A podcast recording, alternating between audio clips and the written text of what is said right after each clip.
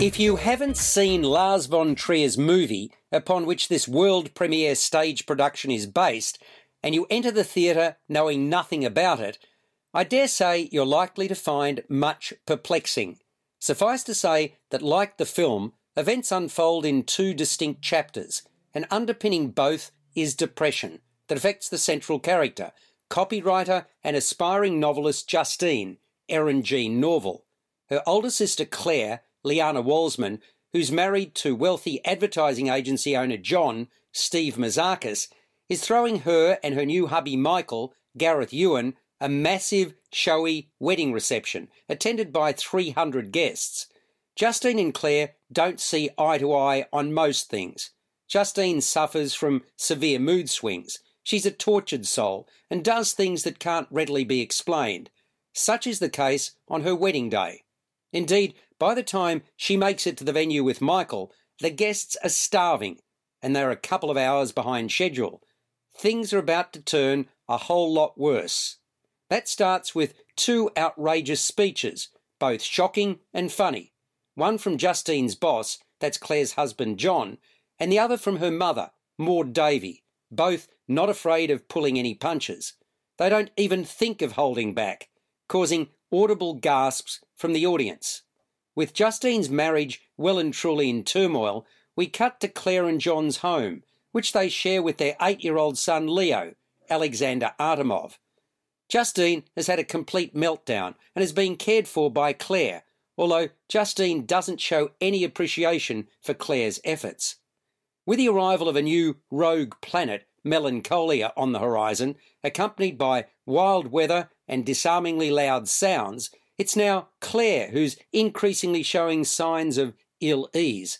Conventional scientific thought is that the planet will safely pass by Earth and order will be restored.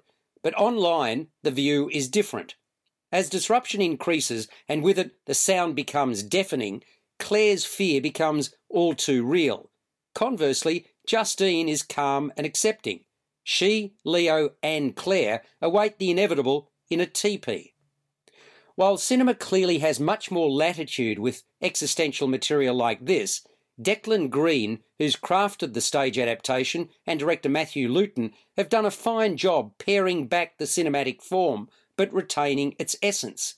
While Kirsten Dunst won the Best Actress award at the Cannes Film Festival for her portrayal of Justine, Eryn Jean Norvill makes a good fist of her in this production, effectively conveying her contradictions in character and she's not alone in impressing.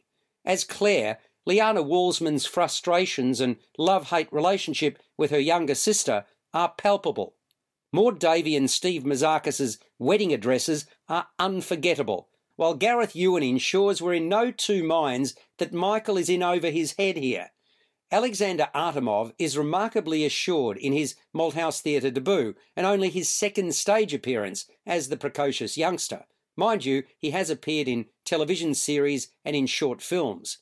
The minimalist staging works a treat, with a hole in a large block above the stage, paving the way for various coloured confetti to rain down upon the actors as the scenes dictate.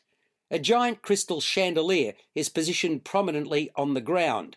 Marg Horwell is responsible for set and costume design. J. David Franzke's soundscape is appropriately menacing, especially as the end of the world nears.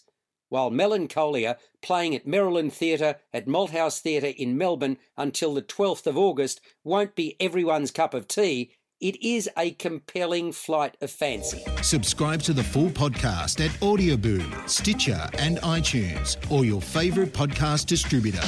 This has been another quality podcast production from Bytes.com.